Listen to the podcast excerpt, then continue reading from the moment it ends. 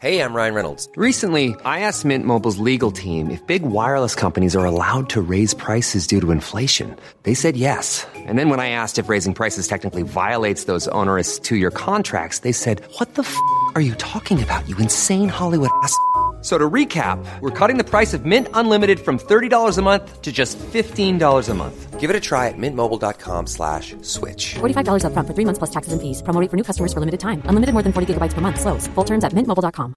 The championship season is over, and what a season it was. But the best is yet to come. It's the playoffs. Who will make it to the Premier League? And who will be left heartbroken at Wembley? Stay across it all with the second tier. We're bringing you episodes after every leg. And in between, we're revisiting the greatest moments in playoff history. It's real conversation with two real championship obsessives. So you can be in the know about everything happening in the playoffs. And share all your new knowledge in the pub with your mates. So come join us. We're your one stop shop for the playoffs. Search second tier in your podcast app and hit subscribe.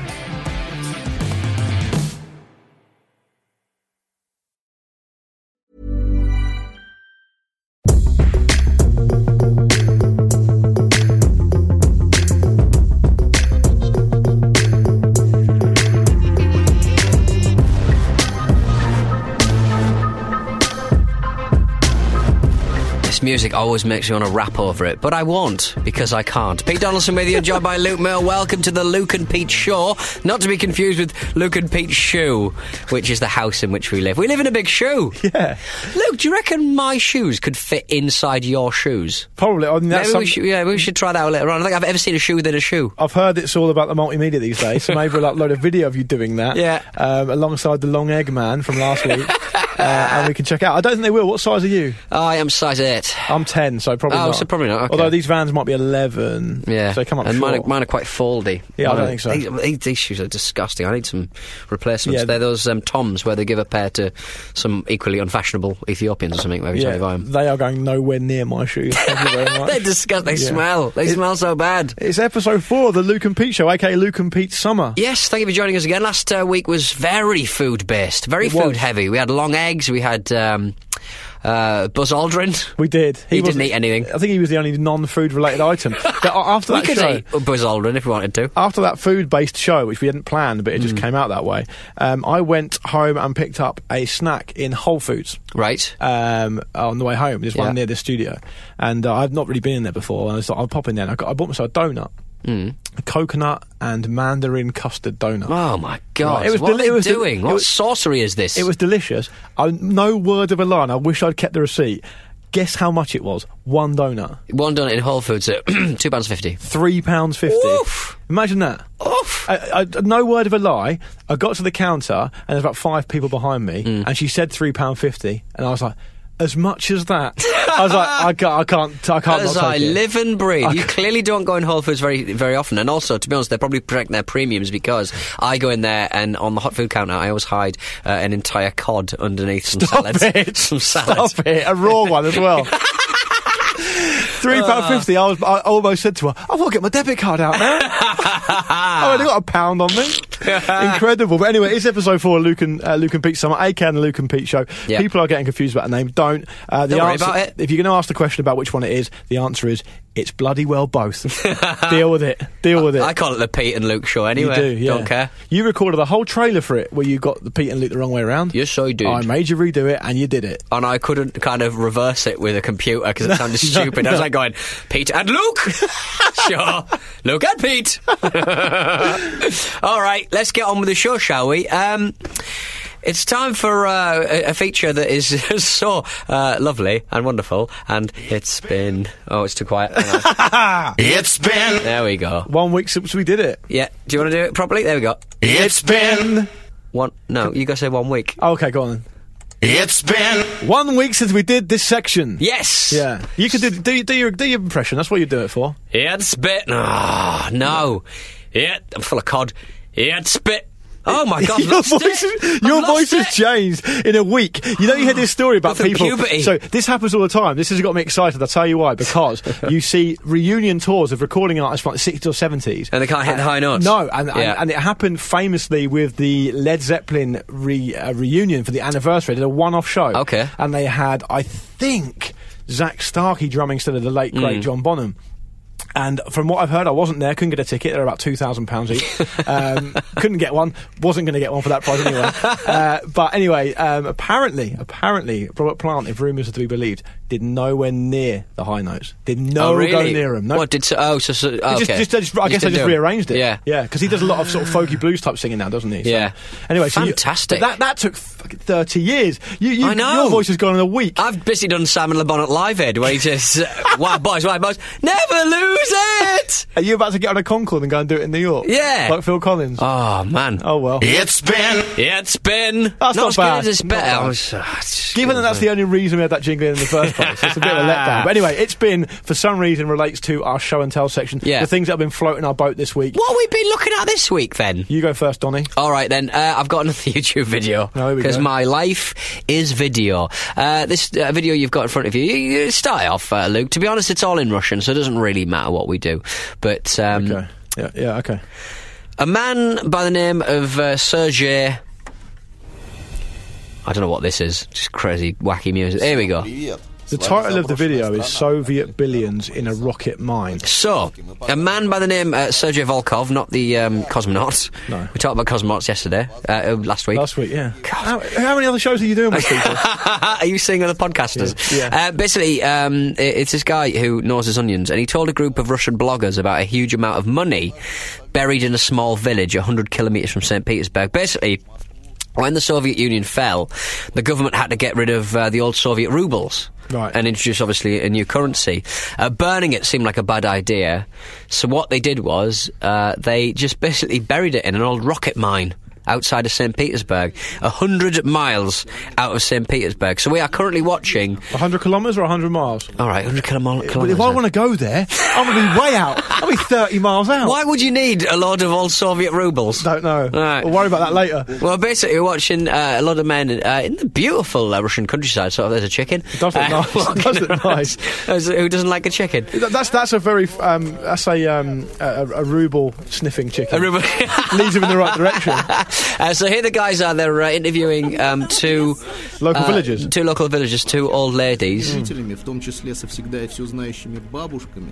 Um, uh, babushka. I got babushka. That's what I got. Uh, but basically, uh, the uh, villagers are explaining that they've never been to the rocket mine. They didn't realise there was so much money uh, hidden in the or old money anyway, unusable money uh, hidden in the wilderness. Uh, but what they did say was that you're not allowed to go near the rocket mine because uh, there's a, an incredible amount of radiation. And Right. somebody, apocryphally, uh, it turns out, uh, a bloke went out and uh, took a brick from said rocket mine, brought it home, made a little stove out of this brick, and he died of radiation. That didn't happen, though. No, No, that didn't happen. No, No, okay. it was just a lie, Good- a good- barefaced A lie. good story to keep people away from all that money. Though. Get But away from the rocket mine, guys. presumably, that money is no longer legal tender anyway. No, exactly. It doesn't really matter. So, um, It's quite amazing. I mean, I'm just looking at it now. There is an incredible amount of money there.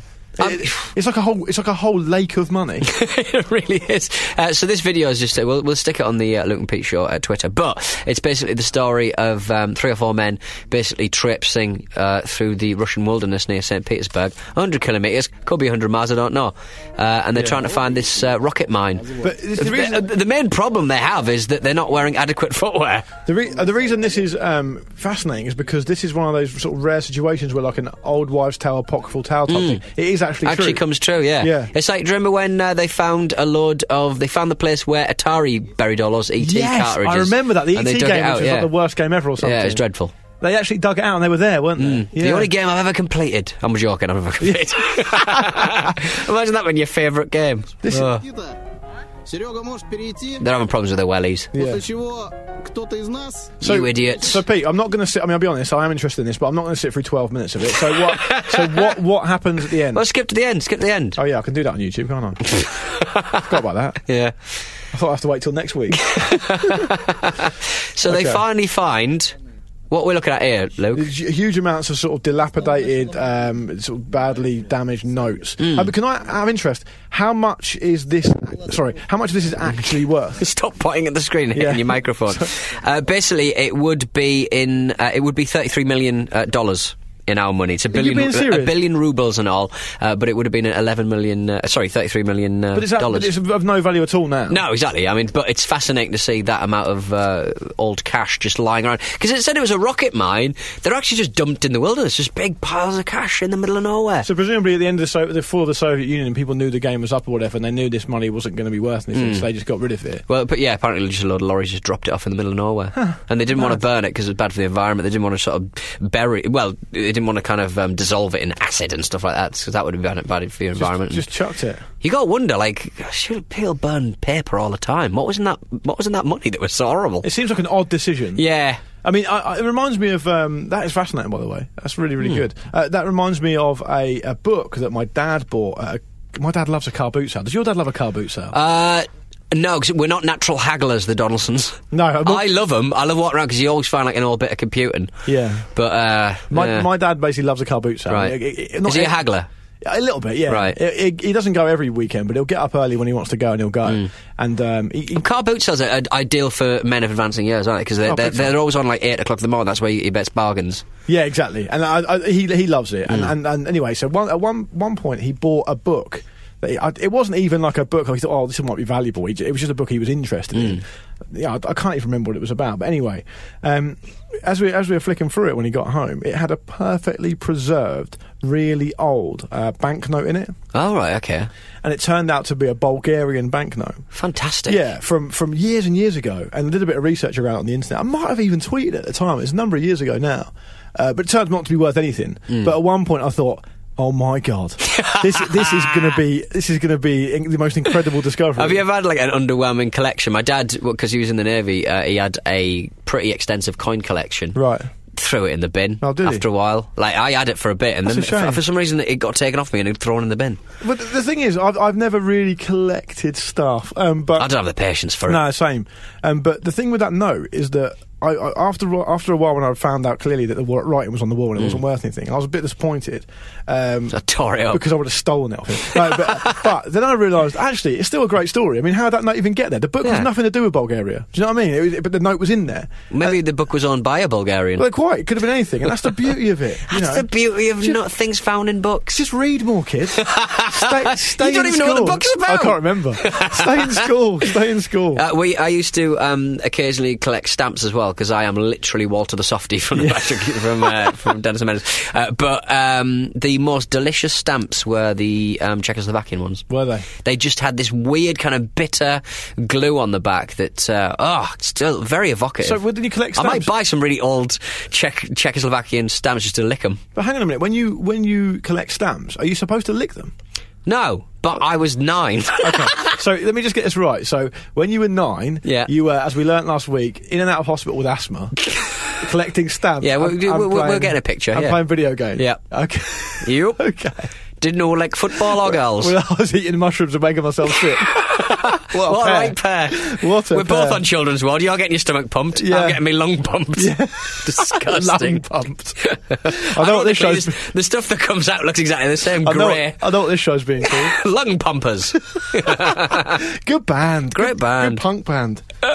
yeah. Uh, what have you got for us this week? So I've It's got been- something. Uh, it's, uh, do you want to hit the button? Or you, no, I'm, I Um, don't get it. I think then. we've had enough. It's Okay, got I'll get, I'll half. get half of it. Yeah. Um, I would like to talk to you guys about, and it's not entirely dissimilar to what we just talked about, and you'll see why in a minute. Um, nuclear testing, I want to talk about. Hmm. Oh, good. Cheery. I'll tell you why. Brilliant. And, and, and because um, From mushrooms to mushroom clouds. a trove of footage. I like that. Hmm. It's good. A trove of footage from early U.S. nuclear weapons tests has just been declassified and uploaded to YouTube by Right. a scientist at the uh, Lawrence Livermore National Laboratory, uh, physicist Greg Spriggs. Um, he he wanted to digitize and preserve these thousands of films documenting the nation's uh, nuclear history because I think he wanted them to people to learn lessons of it and to see how big the destruction was. Um, it was it was uploaded. I saw it online. Um, blogs.discovermagazine.com. Discover magazine's interesting actually. Anyway. These um, nuclear weapons were tested uh, predominantly in Nevada in the US or in an at- atoll or two in, in the Pacific. Yeah. Um, nuclear testing is, of course, now illegal um, under a certain one or two different treaties, and the US hasn't conducted a test since 1991. But of course, I don't We know know what we we we know what we're doing. Mm. you know what you're going to get. You know what you're gonna get. O- Other nations obviously have since then. There's been 2,053 nuclear te- nuclear d- explosions in total, including Right. the two uh, on Hiroshima and Nagasaki, of Yeah. course. Uh, anyway, this got this. The videos are, are stunning in their bleakness. I mean, they're, Mm. they're, I mean, it's essentially a camera set up a long way away from. I would show you one on YouTube now, Pete, but there's no sound on them anyway. Mm. Um, of, of these different types of explosions and them exploding just above the, the ground. And I think, so as far as I'm aware, they don't, exp- they don't explode on the ground; they explode No. just above them. And I've been the one in uh, I've been to Hiroshima Ground Zero Right, where, okay. where the y- yeah they, they always um, explode above where they need to uh, explode. But But there was this- actually a guy who um, was wasn't blown up, but he was affected. He was in um, Hiroshima, Yeah. made his way to Nagasaki. When they dropped the second one, Nagasaki was second, wasn't it? Either way, he started in one town when Mm-hmm. Yeah. the bomb got dropped, missed out on dying there, and I think he died in the second explosion. There's, there's a list. Incredible. Of, there's a list of a handful of confirmed people that is, that's I think there's twenty or so of them who've confirmed to have been involved in both. Yeah. Hmm. because I think there was a lot of commuting between two cities. Is that right? Yeah, they're not- they're but not a million miles away from each other, yeah. Anyway, so this led me on to um, reading up about all this sort of stuff, and, and it really is staggering. In, it, back in that sort of vibe of scientific Hmm. achievement and discovery we talked about in terms of the, the Apollo 11 missions last week. Um, I got I got looking at, looking at this. Have you heard of something called the Tsar bomber? No. T- T S A R B O M B A Tsar bomber. Right. Um, it's the largest ever man made explosion in history, which was detonated in 1961 by the Soviets um, on S- a place called Severny Island, which is about 400 kilometres uh, north of the Russian mainland. Right, Okay. right, right up yeah. north. Mm. like, m- I mean, t- I mean to be fair, they've got enough space, Russia, haven't they? But the re- yeah, well, To quite. blow shit up. Well, you say that, Right. but the reason I, I wanted to bring this in today is because the numbers and the scale of this is absolutely unbelievable. Hmm. Like this is the largest ever man-made explosion, clearly a nuclear explosion, by, from this bomb called the Tsar bomber. Right, it contained roughly 1,570 times the Hiroshima and Nagasaki explosions combined. Right. Okay. Down and roll, people. Yeah. Um, it was supposed to be twice as powerful as that, but um, they couldn't find a way, or a number of reasons why it wasn't, but one of the main one was they couldn't find a way for the plane delivering the bomb to escape the explosion. Oh, because it was so big, right? Yeah. Okay, and so obviously the, the, the bombs are of a size and of a weight that they can't be on a put on a missile. They're Yeah. too big. They were. Uh, The, the explosion, which at its peak reached into the mesosphere, which is essentially above the stratosphere, it's the Yeah. Earth's middle atmosphere. Yeah. You're talking about an explosion cloud so high that it's too high for aircraft to fly in.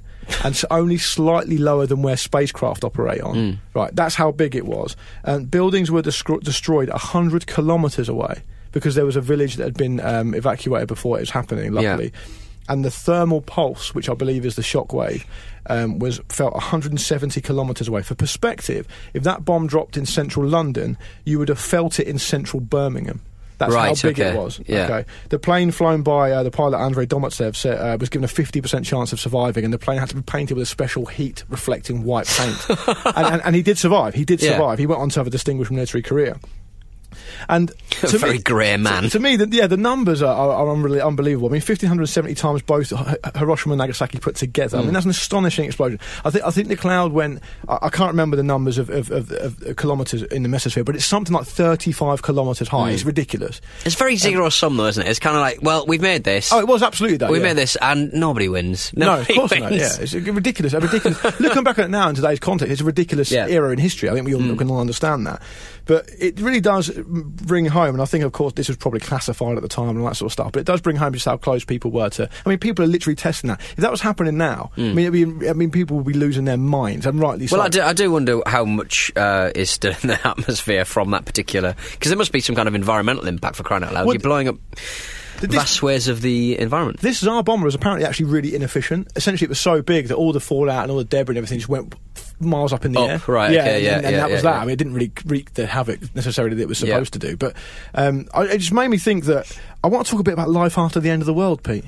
That's what I want to talk about with you because that's a. in that crater. We're that- both in that crater. What's going on? in a foxhole with you, I'd rather be dead. no, but but um, do you not find it We fascinating? have to procreate and make new Oh humans. God! do we not find it like? Do you not find it fascinating about the sort of whatever, wh- however way it may come about, whether it Right. Hmm. be a big explosion or a virus or whatever? Do you not find it interesting the very prospect of, of life on Earth after an extinction level event? Well, I, I essentially? think any kind of story in, in this in, in, in this um, particular sphere is always quite. It's always quite self-centered, isn't it? It's like, what would I do if I was Yeah. the last person on, on Earth? What would I be Well, doing? Hmm. I don't mean last person on earth. I just mean when every sort of, sort of modern life has ended as we know it. We might all be alive. I'm just I'm just saying about how if if, if the if the constructs of society completely broke Hmm. down, because you know, I mean, for example. You know, the US have this designated survivor system, don't they, with their political system, where if, um, for things like the State of Union address or the addressing of Congress or Yeah. whatever, they have one guy in the chain of command because the, the, the, the top positions in the US are in command Hmm. down from the president downwards. A designated survivor will stay away so he can essentially um, enact policy if everyone is killed in some big event. on So- the McDonald's secret sauce, guys. Well, there you go. They I mean- fly separately, don't they? unlike the McDonald's secret menu, I can confirm that actually exists. And so, and so, it, it gets you thinking about sort of stuff. The, the other thing which is fascinating about it is the Svalbard Global Seed Vault. Have you heard of that? Uh, is, that's the one that flooded recently, yeah. I think it might have done, yeah. So uh, the, the nations of the world, I guess it was a United Nations sort of initiative where they um, they got all the local crops local to different nations and took replicas of them, not replicas, but essentially copies of them Hmm. Yeah. and and, and, um, and examples of them, and deposited them. They all agreed it the best place to do it would be Norway, which is, at the time I guess was voted the most stable country. Hmm. And Because there's very cheap energy out there as well. Obviously. Right. Okay. So uh, that might be something to do with it as well. Yeah, because I think up until that point they had national seed banks, and because of all the conflict that was going on around the world, a lot of national seed banks were, were, were destroyed by war and civil war and other stuff. So they they moved them all to Norway, uh, and the idea is. That if there's a huge crop blight or uh, a disease that wipes out all the crops and, and, and humans can't survive because we rely on it so heavily, um, there's 4,000 plant species now, more than 720,000 individual plastic sheathed samples Yeah. to restart the, essentially It the, all- envi- the yeah, environment yeah. again. Um, so people are planning for this stuff. I mean, it's it's it's, it's fascinating. It's, it's in reality, people are planning for this. The big decision makers at the top of the world are planning for this sort of stuff. Well, I, what I would say is that I think the, the most heartening thing about, um, you know, we talk about Donald Trump, we talk about how the, the political, um, you know, machinations are, are kind of ha- happening. Uh, the, the most heartening thing about that is, is it's not even on that level. It's just the administrative uh, future. Is, Survival uh, uh, thing. just the people who, the, the civil servants, who just keep this sort of thing Hmm. going, you know, just keep these programs going because they have to. what, so what would be your um, post-apocalyptic plans? What would you do and why? Because and and just to, to kick you off, uh, my wife's friend, actually, she's not really a friend, like more of a colleague. He- He Hmm. um, Has been to the apocalypse. No, well, he he um, I won't name him, but he um, has he's one of these um, what do they call them um, what Like do you- survivalists sort Yeah, of thing, essentially like sort of. prepper, preppers, I think they call Right, them. okay. Um, and, and no word of a lie, I met him a, a couple times, and he had trans he was unbanked. Okay, he he had trans- he had changed a lot of his money into gold, Gold. and silver. Yeah. he had a decent cache of weapons. He reckons he had uh, this. might this might be apocryphal.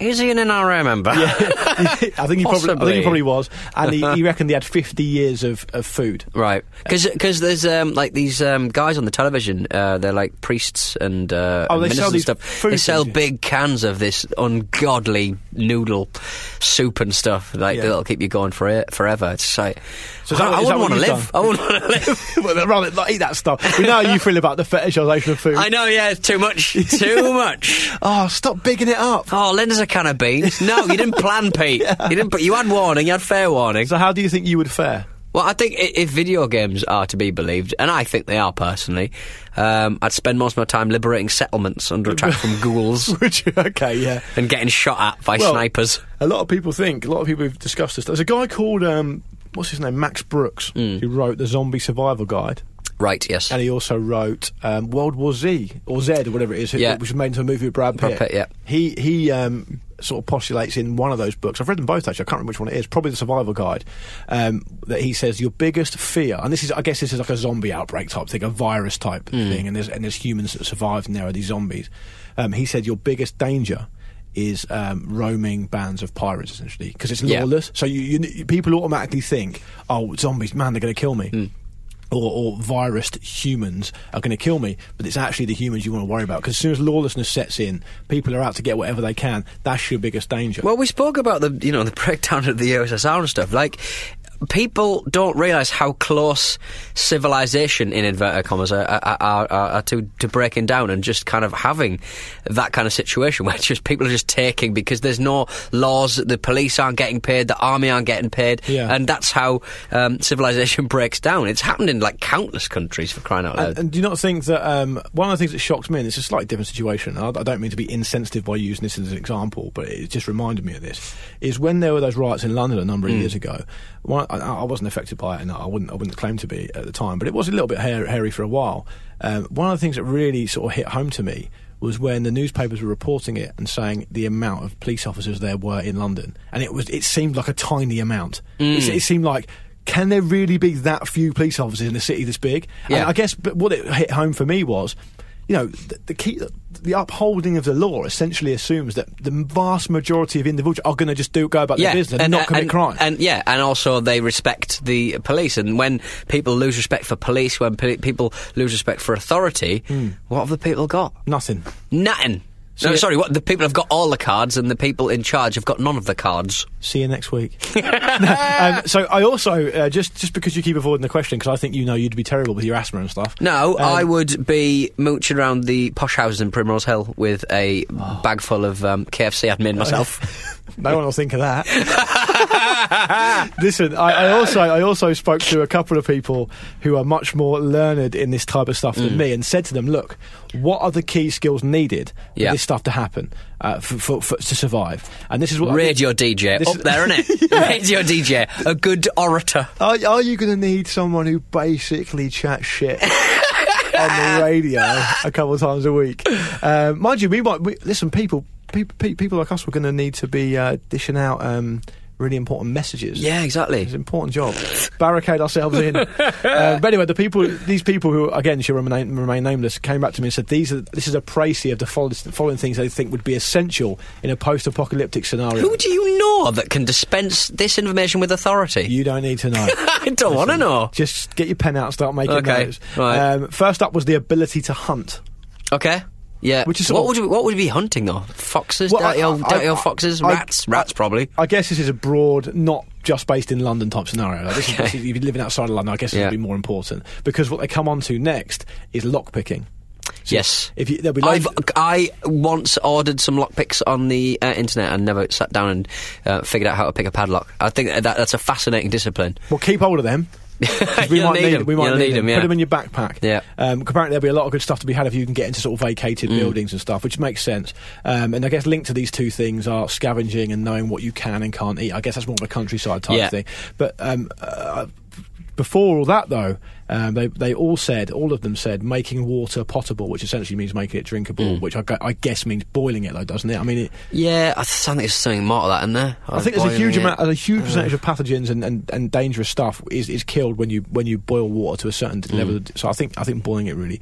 Um, you need to be fit. You need Yeah. to be fit, fit and healthy, as fit as possible, really.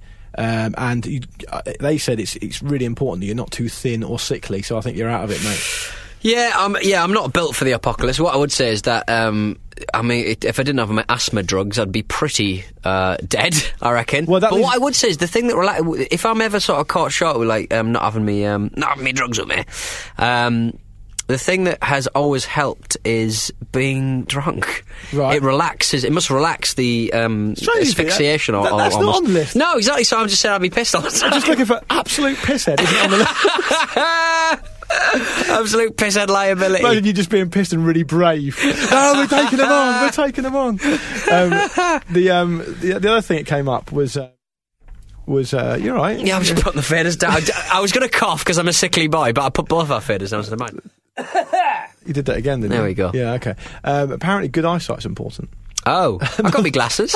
Be like, uh, what's that thing where Piggy gets? Uh, Oh, and Lord of the Flies. Lord of the Flies. Lord of the Flies. My goodness. I Um, have I have three pairs of spectacles, Luke. So I'll have them all with me. you make sure you do. Don't sit on them.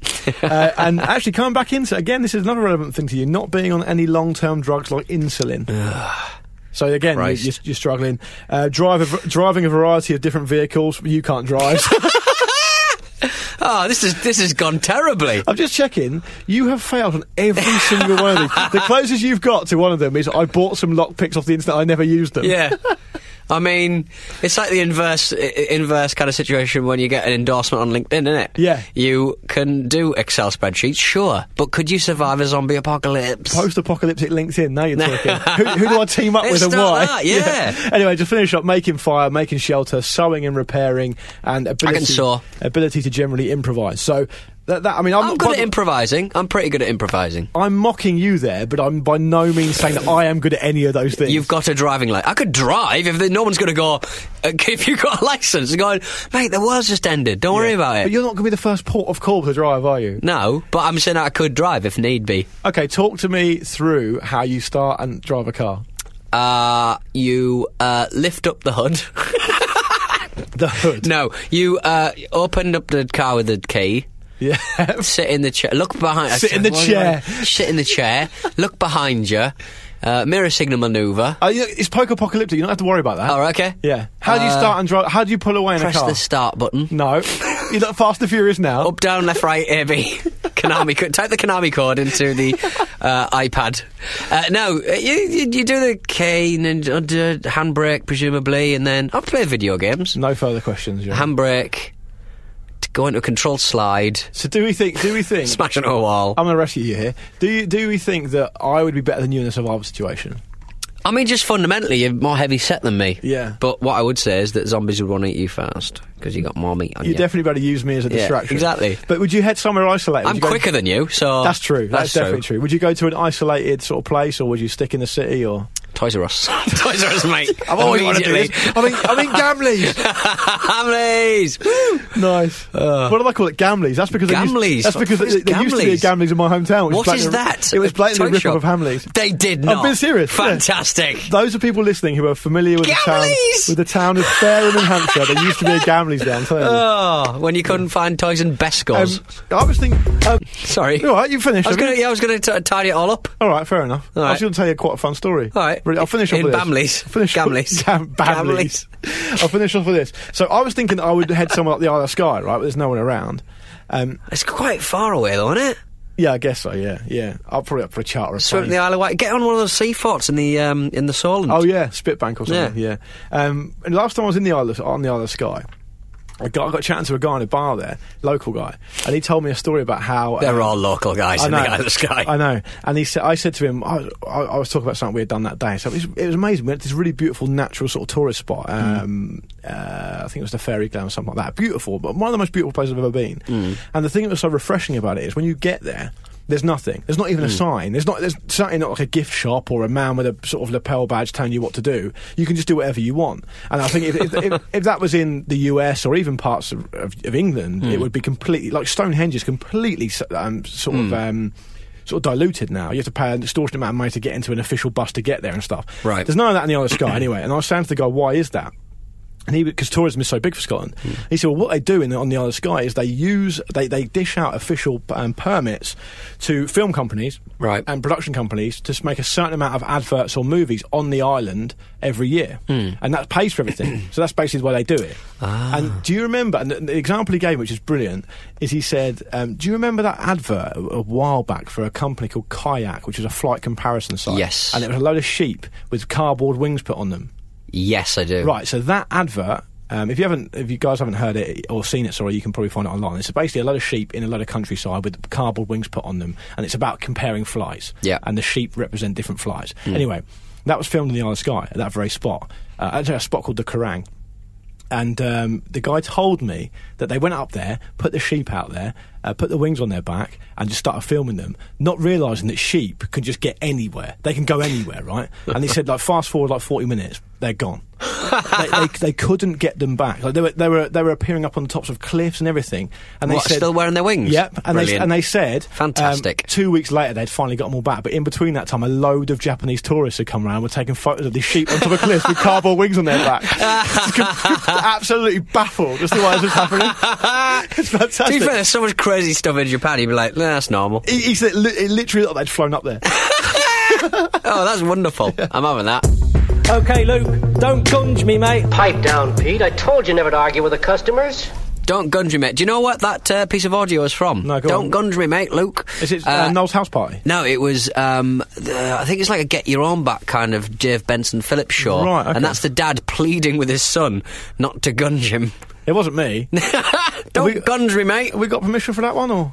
ah, whatever. They'll never D- catch us. DBP, DBP's fine. The world will end soon anyway. is, Da- is DBP the guy who's good on? Is he good on Twitter? Yeah, I think he is. Yeah, yeah, Okay, yeah, yeah, right. yeah. He's he's familiar with his own um, Self-awareness, silliness. Yeah, yeah, he's like, very yeah. self-aware. Yeah, because I always, I always felt it was a shame when David Hasselhoff sort of got in on the joke. Yeah, But it's the opposite with DBP, isn't it? But it, it He's got. embraced I it. think at the same time he got in on the joke, he got sad at the same time. Remember when his daughter kept filming him when he was Yeah, pissed? that was regrettable. Lying on the floor eating a beef burger. That was a kebab, We've all wasn't it? been there. No, it was a beef burger. I think it's a it? beef burger, wasn't it? it was regrettable for everyone concerned. I That. thought he still looked good. Better than I do. is it emails time? it's emails time. Agony Uncles slash Agony emails. Uncles. The great thing about this show, I think, is we've got two different names for the show itself and about 50 different names for the section. do what we want. we're, Anarchy. rolling, we're rolling with the punches. It's anarchy. They're not even punches. Some of them are kicks. I saw a review recently of the show where they called it. Um, is the pl- a piece of shit. no, it's the, the politest way of confusion, expressing confusion I've ever heard. It was a, a genre-defying show. it's like a backhanded compliment. There we go. Up yours. Let's get on with some emails, shall we? Yeah, okay, right. Do you want me to do one then? Yeah, okay, go, okay. you kick us off. All right, this is going all the way back to episode one. This is from Gustav Nilang, the delightfully named uh, Gustav Nilang. Who's Hello, from, Gustaf Nilang. He's from Uppsala in Sweden. Beautiful. Sverige, I think they call it locally. He says, Greetings. Uh, I enjoyed the f- uh, episode one and I figured I'd add to your chat about animals being used as weapons during World War Two. Now, in Oh, episode one, if you guys haven't got there, uh, or if you haven't listened to it yet, if you're listening to them in reverse order, for example, we talked a bit about bat bombs, which is, um, uh, yeah, you, listen, it's a long story. Go, and go and check it out. Imagine a bat with a bomb on it. Is that what we're talking about? Um, No, it I was- didn't recall. Yeah, a bit of that. And Yeah. A bit more than that, but yeah, that sort of stuff. Um, Oh yes, I remember the, the bats would fly into a building and set fire to it. Yeah. naughty bats. I know. naughty Yeah. little bats. I know. Gu- Gustav would like to expand by saying, I can't remember if this was Germans who employed this tactic against the Russian Red Army or vice versa, but I know this is Eastern Front stuff. Mm. Anyway. Um, what they did is they trained dogs to run under tanks with explosives on their back and unknowingly take the tank out along with themselves as everything was blown to bits. It Ah. was a dog eat tank world, apparently. Uh, th- not funny, is it? Well, well outrageous. dog eat tank eat dog again. Yeah. Oh, The dog was. uh, I, often, I think it's funny how people get really funny. I just did it there. People get really uh, sort of uptight about cruelty to animals more than they do sort of cruelty to humans, really. yeah. Um, but Or anyway, tanks. Yeah, uh, that's this weapon was soon shelved after they had done the gigantic error of placing the bait during training under their own tanks. Uh, so when the dogs were deployed on the scene with bombs strapped to them, they immediately ran their own tanks and decimated them from within. Um, it just says he says it just goes to show that dogs aren't reliable in war. The day we figure out how to convince cats to do the fighting for us, we'll be unstoppable. Um, fascinating missive from Gustav. Thanks for that, mate. It, it was actually the Soviets that used them against the Germans. Uh, um, Right. And apparently they were dreadful because they weren't used to working uh, with moving tanks. Um, Oh, so they wouldn't. yeah. Because dogs like to chase cars, don't they?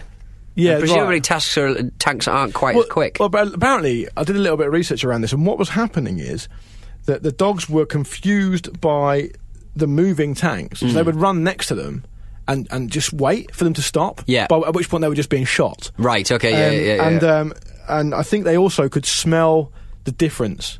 But they, they, they could. they sm- could smell it between em- enemy tanks and and. So, the so, other yeah, tanks. so what was happening Right. was they were smelling an unfamiliar tank, and they weren't sure that's what they're supposed to be doing. Right. Because okay. they weren't used yeah. to it. Right. So they needed like a um like they needed like an enemy tank to smell. yeah, basically. Yeah. Like you get a, a dog to smell drugs. and I found a yeah, and I found a World War Two sort of That's my Saturday night. I found the World War II sort of website um, which talks about this in, in more depth. And it's about- Found. Bookmark, mate. out- Bookmark. I, I perused through my own collection. Deviant. Uh, so out, out of the first group of 30 dogs, only four managed to detonate their bombs um, near the German tanks, inflicting an unconfirmed amount of damage. Six exploded upon returning to the Soviet trenches, killing and injuring soldiers. And apparently, this is the kicker, right? It was so bad for morale. Because um, these these men were getting close to these dogs, which were then being killed, Mm. Yeah. or they were then having to kill them themselves because they weren't They were doing it. running back to the bloody trenches. Yeah, um, th- it was. They, Fido. they just shelved it because they couldn't. The, I guess the bond between man and dog is so Hmm. strong that it was it was just decimating them around. They just didn't want to do it. so yeah, there we go. That's more yet more tales of animals being used I- erroneously in warfare. I'm I'm kind of with the dogs on that one. Just indifference with tanks. Like, any kind of like uh, big war machinery, the stuff that you see on the History Channel all the time. I'm like, uh, you Yeah. know, I, I'd rather look at a nice engineering feat, like a bridge or a big wheel or something. I have to say, it leaves me cold as do, you, well. do you remember when we were at- both at a wedding uh, in Greece and a friend of a friend tried to romance a woman by comparing her to. I think you might have gone home at this point. Okay. Uh, a friend of a friend tried to romance a woman by comparing her to a particular kind of tank. I, I would love to hear about that. I- It was I, d- I don't know enough about tanks, so it was Or kind women. Of like, oh, women. but the whole table just went, "Oh my god, what are you doing?" Was he And being f- serious? Yeah, he was. He was li- basically. I, I think you're, you know, I think you're interesting. I think you're um, a, a breath of fresh air. Uh, And he compared her to because he was into his military. I uh, love your turret. yeah, well, like he was, he was he compared it to a particularly interesting tank, and the whole table went. Oh my god, what are you doing? And he followed it up by uh, saying, "It revolutionised warfare." Well, that's- uh, but it revolutionised warfare. And the best thing is, she went, "I know it did." Oh, so did she, she? was familiar with the tank as well. Didn't work though. Fantastic. Left her cold. Yeah. That's ex- that is excellent. Fan-flippin-tastic. You, I, I think you've probably sort of been uh, uh, as bad as that. Surely, Men was the opposite sex at at one point. I think we all have.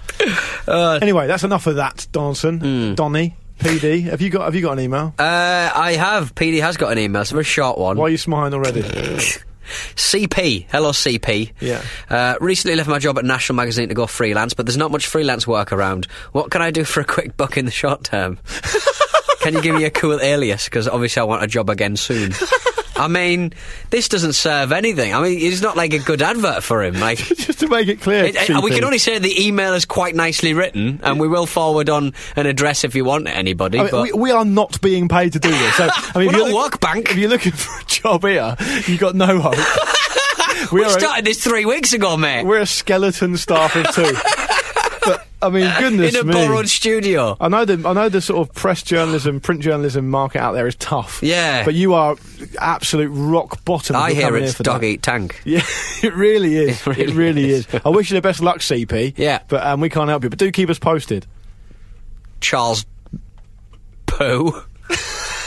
both look after Luke. We'll both look after Luke. If he feels sad without mum and dad, we'll both look after Luke. Ah, that thing happened again. Your editing skills are I know. terrible. Oh, I like it though. such, Gives a it- cute, such a cute jingle, that. Yeah. isn't it? We're both a after Luke. Anyway, didn't you hit the wrong one there? Because this is we're up from Mancast now, aren't we? Ah. oh yeah, Sovereign and Carter. Sorry, yeah, that's all everyone. right. Do Oh, it again. yeah. There we go. Let there be justice for Do it, all. Justice. Let there be peace for all. It's one small step for man. You don't understand. Willie was a salesman. Say simply, very simply, with hope, good morning. there we go. I'll trim them for next week. It'll be fine. All right, fine. Yeah, Mencarta then. Then Mencarta ninety five. Uh, McCart 95. Whatever you wanna call it. We've started a new man based encyclopedia where myself and yourself uh, put things in. Well, it's not even man based, really. I mean, No. you just you just wanted to co- you just really. I remember the email conversation well. You just really wanted to call it Mencarta. Yeah, you went, let's start as an encyclopedia. And I said, Men Carter. And you were going, it doesn't work because we don't want to preclude women from getting involved. Men Carter. I just kept on replying, Men Carter, Luke. Men Carter. you actually said. I've Um, already done the jingle, mate. you sent an email with the subject "red line" and said, and said "This is a deal breaker for me," so I agreed to it. ah. And then I called you a cook and said you were something about red pilling. Yeah, and then And then, and then asked me about um, if I've ever eaten a long egg, and, and, until, and, until, and until I have, to shut my cock mouth. Egg hole. Shut your egg hole. Yeah. Um, so yeah, it's basically a time where we uh, s- talk about something we've um, we want to induct into our own encyclopedia. And what did we induct last week to give people a reminder? I Tom? can't bloody remember. It was you inducted uh, figs that were beset with wasps. It was That's dis- right. Yeah, the waspy things. It was, distar- Waspy it was things. disturbing. Yeah. And I inducted. What did I induct? Oh, um, uh, Buzz Aldrin. Yes, Buzz Aldrin's uh, travel expenses. two buzzy items: a, a fig full of wasps and There you Buzz go. Aldrin. um, It was one of those really nice happen uh, sort of um, sort of Happenstances. Mm. coi- yeah, coincidences of uh, where where things all came together, and it sounded for a, a brief moment like, Like we, we knew what we planned were it. doing. Yeah, yeah. Yeah. well, we didn't. We can assure you we didn't. So what have you got this week, Peter? Uh, I have got uh, something by the name of Quicklock. Are you familiar with the company Mm. Quicklock, spelt K W I K L O K, based in Washington? I'm thinking quick quid. That people who give you like the uh, payday loans. Ah, quick quid. Yeah. That sounds particularly low They're rent. like Wonga, but worse. Right, Yeah. and I'd like to introduce our new sponsor, Quick Quid. um, Quick lock. Talk to me. Quick Lock, they're basically they're those U-shaped tabs you get on bread bags. Do you remember back in the day when you were Yeah, a kid? yeah, yeah, You used yeah. to put the little things. Or I certainly did on my. Uh, they weren't on my spokes. They were on the um, wires that connected my brakes Yeah. Uh, on the old bikes and stuff. And these days you get like a little plastic sticky thing, don't you? Oh Like yeah, a- you do. So I Yeah. guess they're not used quite as much as they used to do. But do you remember how ubiquitous they used to be? Certainly in the UK, and uh, apparently they're, they're still used in America to this very day on everything. I can confirm that. Um, they're basically like sharp, hard plastic squares. Yeah, they've got a little sort of almost like an indentation where you can yes. put the thing in. Yeah, and it exactly. holds it in place. Yeah, Um, they're almost exclusively produced by just one company, Right. and have been since the s- start of time. How long ago are we talking? Uh, well, according to the QuickLock website, Luke, 984 AD. The idea for the bread clip came to a man named Paxton during a flight in 1952. Okay, I love that. It's a, it's a really great tradition in the US for these old type, really like Yeah. Mm. sort of American dream type inventions, which make people incredibly wealthy just through their own ingenuity and hard work. I, lo- I, Mm-hmm. Yeah. I very much uh, am seduced by the romance of that type of stuff. And then those companies grew up to be massive behemoths, and they've, uh, they've they've they've, they've um, sublet all of their uh, uh, subcontracted rather all of their work out to China, and India, and that's where all the interesting stuff is doing. So they're, they're a victim of their own success. in And they many don't ways. pay tax, and they Yep. moreover normally ruin the planet as well. Exactly. Yeah. So it's just a heartwarming It's just story. a heartwarming We can all get story. behind yeah, it. I'm not saying Quicklock got involved. 'cause No. Clearly, they're very much a mum and pop plastic square operation. But um, he was on a plane and he was eating a packet of um, complimentary nuts, as you would do n- back in 1952. That was the thing you used to eat. And uh, he realised it's more like um, pretzels nowadays, isn't it? They're bigger on pretzels. I've got, I've got beef with that. I mean, I, I don't know if Why? you want me to d- digress or not, but I I- think I've heard this before. You don't get enough or something. Well, you, you get like one packet of pretzels with, Yeah. on BA now, and they. I know this is a first world problem, and people are going, "Oh God, yeah, at least you can afford to fly." Yeah. Well, I can't. I mean, my, my wife's American, so I have to go there. Yeah. Um. And and Have bloody, you considered getting on one of those sheep? I should get Can my fly. I should do, those flying shouldn't I? sheep I've been hearing so much That'd about. be great. Um, and uh, no, I really enjoy going there, of course. But anyway, BA just started getting really stingy with their pretzels. Um, but I wasn't going to say that. I- Stingy with my pretzels. what I was going to say was, I read a story once about a guy who was so allergic to peanuts, Hmm. he went into anaphylactic shock on a plane, had a really bad reaction, and they found out later it was because someone on the flight before had dropped a peanut down the side of his seat, and he had shorts on, and it was touching his skin. Holy And moly! he was, that's how allergic he was to And peanuts. aren't peanut? Isn't it weird that some people can die because of peanuts and we still eat them? So Yeah. that's fine, and they're in everything. like um, just I know. everything. I, I once my mate of mine who's allergic to peanuts, my mate Tommy. He um, he's actually allergic to, to nuts generally. He came Hmm. to my house um, before when I was living on my own, and we got a curry in. And I checked with the guy on on the phone that there was no nuts in them, and he said Hmm. Yeah. there wasn't. And we, we got tucked in, and, and he had a reaction. T- is a big tongue, big neck. No, it was more of a. He's not as he's not as Or badly. about, oh, I allergic." need to leave your house now. Yeah. Boring.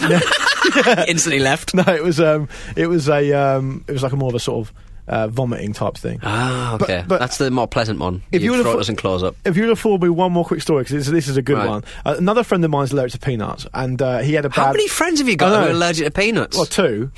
I didn't know the guy on the plane. Um, anyway, this guy's allergic to peanuts. He had a really bad reaction once on Christmas Day, and it was like, it was quite an interesting story. But that's Right. what I was going to say. Not roast. It was, it was like a, yeah, it was like Don't a, give him the nut roast. oh, what have you got me for the Christmas? one day you could have had turkey. yeah, everything I bought you for Christmas is made of nuts. No, well, it's a very nutty part, time of the year, isn't it? It you is. get those nutcrackers and stuff. and- Christmas pudding. Ugh. Um, maybe they gave him like a Russian roulette type thing with presents, where one of them he opened was nuts. Are Brazil nuts the most unlovably um, crafted nut on the outside, but when you get in, they're lovely. I like. they're disgusting to look at. I like all nuts. My granddad used to crack walnuts in his bicep. Brilliant. Yeah, it's great. Brilliant. Anyway, let, let me get the story out 'cause it's a good one. So this guy, he, he got allergic to, it- to to to peanuts or whatever it was on Christmas Day, and it was a nightmare because it was Christmas Day. But anyway, the week before that, Hmm. he he wakes up. He's working. I think he was working. He's a teacher, so I guess he was on home, on home for the holidays over Christmas. And his wife was at work, and she left him a message when he woke up on the side saying, "Oh, by the way." someone's come around to look at the car. The Right. local mechanic. I live in this little small village in the middle of nowhere. The local mechanic's going to come and look at the car because I couldn't get it to start this morning. or whatever. Please tell me he's allergic to metal nuts too. yeah, and it was nuts and bolts as well. no, and so he, he was like, okay, fine, no worries. Anyway, he didn't know the mechanic. mechanic he never met him. And he lived in this small village. I promise you, this is true. And uh, so he, wa- he's, he's got a nice little nice pile out in the country. It's a nice house, and he's at the at the, um, at the kitchen window doing the washing up. All of a sudden, this guy, older guy, like 60, 60 odd, walks past the window, like like shouting to himself, Right. having some sort of um, almost like a, a mental breakdown. And they've got um, a field at the back of their house with horses in it, Right. And he's running round the field after the horses. Middle of the day, sixty-year-old man chasing after horses, shouting obscenities in the middle of nowhere. He's become a nut. Yeah, right. And so my mate was like, "What? What am I going to do? What am I going to do?" A- And she, he was like, "Oh my god!" So he tried to f- get the guy, and he couldn't, couldn't, just couldn't get him. Right. So he's like, "Right, I've got to find out which." Mech- he assumed it was the mechanic. I've got to find out what, what's what's happening here. Right. And so he finds the the, the company's number. Well, hang on. So th- he thinks the mechanic's in his backyard running around. Well, the mechanic is Right. This is what's happened. The mechanic's come over to look at the car, and and, And he he's- misheard it. No, he's gone mad, right? Right. And so th- my mate finds the number of the of the mechanics, and it turns out to be a sort of, sort of local operation, Mm. and, and and the phone is in the house. So his wife answers, and Right. he says, "Hello, I'm not sure if you can help me, but um, the mechanic we've ordered to come to our house." I mean, he's having some sort of breakdown in the back garden. Yeah. What do we do? And his wife, it was his wife who answered, and she said, oh, I know what's happened. He's had like a diabetic episode. Right. And so he's having this problem with his diabetes or, or hypoglycemia. what- I think it's diabetes. Hmm. I always get the two mixed up. So to cut a long story short and let you get back to your thing, he had to chase the guy around, grab him, and start And- and shoving epi him. chocolate digestives Oh, into his mouth. Until he could sort himself out. What and, a weekend. And apparently, a couple of days later, the guy was like, you know, sent him a lovely present. So sorry about that. I mean, I, I forgot to do whatever I needed to do that morning, and, and it just, it just, um, yeah. My God. But can you, I, I had no idea that could happen. No, I didn't know that that was part of it. You just sort of. I thought people you passed, pass out. Or something. don't you? yeah, yeah. But anyway, look, that, that's the story How as it many was told to me. Hmm. diabetics do you know? Well, how many ba- diabetics do you know? Just one. He's a mechanic. I know one, and uh, he did my favourite joke ever. Uh, I don't think I've done it on a podcast before, but he, we were all at the urinal, and it was when he drank quite a lot. He s- stopped that sort of behaviour now, and he's come a, to become a dad. and He's a very responsible um, adult. Uh, but it was the funniest joke I think I've, I'd ever witnessed. We were all at the urinals, and uh, he said, "My Willie's bigger than all of yours," and we looked, and he had an erection what? at the urinal. Why? And we were thinking, how did he did he go into the toilet to make that happen? how, how old were you? Uh, 29 probably. And how old was he? 29. Okay. Uh, It's the same age. I'm less unsettled. It was now. the funniest joke, but I d- saw a man's, uh, uh, you know, But he one of my went to friend, that- one of my best friends' uh, erect penis. He went to the trouble to set that yeah, up. I'm, I'm. Look, I think that's hilarious. Personally, it's a good I mean, joke. It's, it's high risk. Could go off at any moment. exactly. Wow. There we go. Um, where were we? what were we talking about? I genuinely can't remember. Not allergies. Oh, the guy, the gu- quick quick clock. Oh yeah. Yeah. Well, I mean, to be honest, uh, he he he uh, basically didn't have a way of closing his complimentary nuts. Yeah. And he wanted to save some for later. As a solution, he took out a penknife and hand carved the first bread clip out of a credit card. Oh, that's great. I mean, presumably that's his credit card. Yeah, Maybe you know the, the the use of it wasn't that I, d- popular. I back don't then. even want these nuts. Now. I've got, I've ruined. I, I, everything I, I can't do, get home now. I can't buy anymore. I can't get home. no contactless then either, of course. No, Not exactly. Back in the 50s. No, you couldn't just uh, extricate the um, the chip. Um, that was quite Partridge-esque, if you don't mind me saying. and I What? quite- I bloody loved it even more for that. The chip. No, the um, the quick lock. No, yeah, it- I, don't, I don't mind that. I think a lot of this podcast is a bit part Ah, that's, that's the aim. that is the stated aim. Did you see they're selling the um, Partridge car?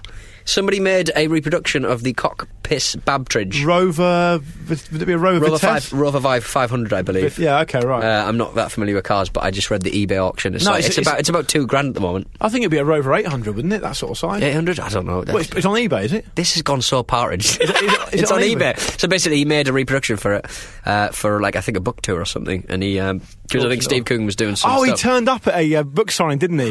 In the in the car. I right, think. yeah, Okay, lovely, That's great. lovely old Good job. stuff. Right. So you've got quick lock. I've got quick lock. I'd like to um, introduce. Lockjaw. I would like to introduce to you and to all the lovely listeners, Mr. Roy Sullivan. Okay, for my entry. Right. Um, Mr. Roy Sullivan is not a name that will immediately spring spring to recognition for for a lot of people, I'm sure. Um, but Roy Sullivan, in his capacity as park ranger in the Shenandoah National Park in the Blue Ridge Mountains, the beautiful Blue Ridge Mountains in Virginia, in the US, um, obviously uh, of of the famous Fleet Foxes song as well. Yep. And an equally beautiful piece of music, Pete. You could probably bring that. Stop in now. reviewing things. Bring it in now if you want. You Bring it in there. All right, hang on. You got it. yeah. There was a victory in the funny. Beautiful voice. isn't it? Beautiful. What a beautiful voice. Robin Pecknold. Anyway, um, in the Shenandoah National Park in the Blue Ridge Mountains in Virginia, Mr. Roy Sullivan, in his capacity as park ranger, between 1942 and 1977 was struck by lightning no less than seven times. Oh. He survived all seven strikes. was he made of metal or something? These seven uh, lightning strikes happened across 35 years. Bloody hell. And apparently, you have a 1 in 10,000 chance of being hit by lightning in your life on average, based across an 80 year life. One in 10,000, that's just Yeah. kind of low. Yeah. I guess mean, so. sorry, that seems rather high. A high chance. You mean you think it'd be more likely or less likely? I think, I think it should be less likely. I, d- Yeah, I don't okay. like the idea of 10,000. No, okay. Well, that's that's apparently uh, th- they do say in this in this sort of uh, précis of, of Roy Sullivan's major contribution to the world, which is that he was hit by. I mean, I'm sure he's a great part ranger. Yeah, yeah. They, they do say he was more I had uh, uh, he was more at risk because for two reasons: one, because he was outside all the time, Yeah. and two, based on the m- most recent recent available data, Virginia is particularly susceptible to thunderstorms. Yeah. So that had something to do with it. Massive fucking player, But, then. but- yeah. no, he didn't. But apparently, um, and if you if Apparently, you- by the end, his brain was jelly. yeah, no, you could power you could power the house off him. by then. but um, he, um, yeah, he he he, uh, he was survive. He, I mean, if you look it up online, you can see how the different times it hit him. One was in his car, and one through his shoulder. But um, apparently. Um, he, he reckons he was actually hit eight times, but the first one uh, was when he was a kid and he couldn't prove it, so he didn't claim it. I'm But, not um, claiming it. and the I reason- didn't go down to the lightning strike. No, and the bureau. reason this is important is because he's a Guinness, he's in the Guinness World Book of World Records as being the most hit person f- officially confirmed. but, and the best thing was his wife was also once hit while hanging out the washing, and he was standing next to her and didn't Didn't get hit. Yeah. Sure, oh, fancy a bit of that, do you? But apparently, Roy, poor old Roy, um, toward the end of his life, people would um, know who he was, as he was pretty famous locally, and they would just avoid. burned. They would, Horrifically burned. they would avoid talking to him. Yo, because yeah, it's incredibly unlucky, I guess. Yeah. No one will talk to him. And, Oh, so lonely. The details around how and well, the details around why he passed away are, are open for debate and, and very tragic. But he died not too long after um, his final lightning strike with a self-inflicted gunshot wound to the head. People, thi- Right. people think it was. Um, he was lonely. possibly a do. Well, his, his wife was next to him when he died, but um, people think that he had perhaps some sort of unrequited love affair with a with a, with cloud. with that's disrespectful. That is disrespectful to, to poor Roy's With memory. Thor. anyway, Roy Sullivan, Pete. Um, I Come mean, on. to be honest, if I was that unlucky, I'd be like, "Ah, I could probably shoot myself in the head, and chances are, I'll be fine. I'll be fine. But after the third time, do you not think this job's not for let's me? move. It's not for let's me. this. move. Yeah. I'm going to be a miner. looking for a desk job. I'm going to be a miner. Must have got hit in the in the, in the mine. How did I get down here? Covered in coal. Everyone's dead apart from him. I can't be killed. Uh, so yeah, if you want to get in touch with the show, if you've got any suggestions, that'd be fantastic uh, for Men Carter. We'd love to hear them. Uh, I'd love to hear from you generally. really, yeah, as well. exactly. Yeah, hello at lukeandpeteshow.com. Yeah, and keep up with us on um, at Luke and Pete Show on Twitter. Hmm. Um, search for us, Luke and Pete Summer on iTunes. Subscribe, all that good stuff. Review Subscribe. us. Talk to people about us. Give us a Yeah. give us the credit we so obviously deserve. Ah. so we'll see you next week, next Monday. I enjoyed that. My head hurts a bit. What's that about? Lightning. I got the wrong jingle again. Smokestack lightning.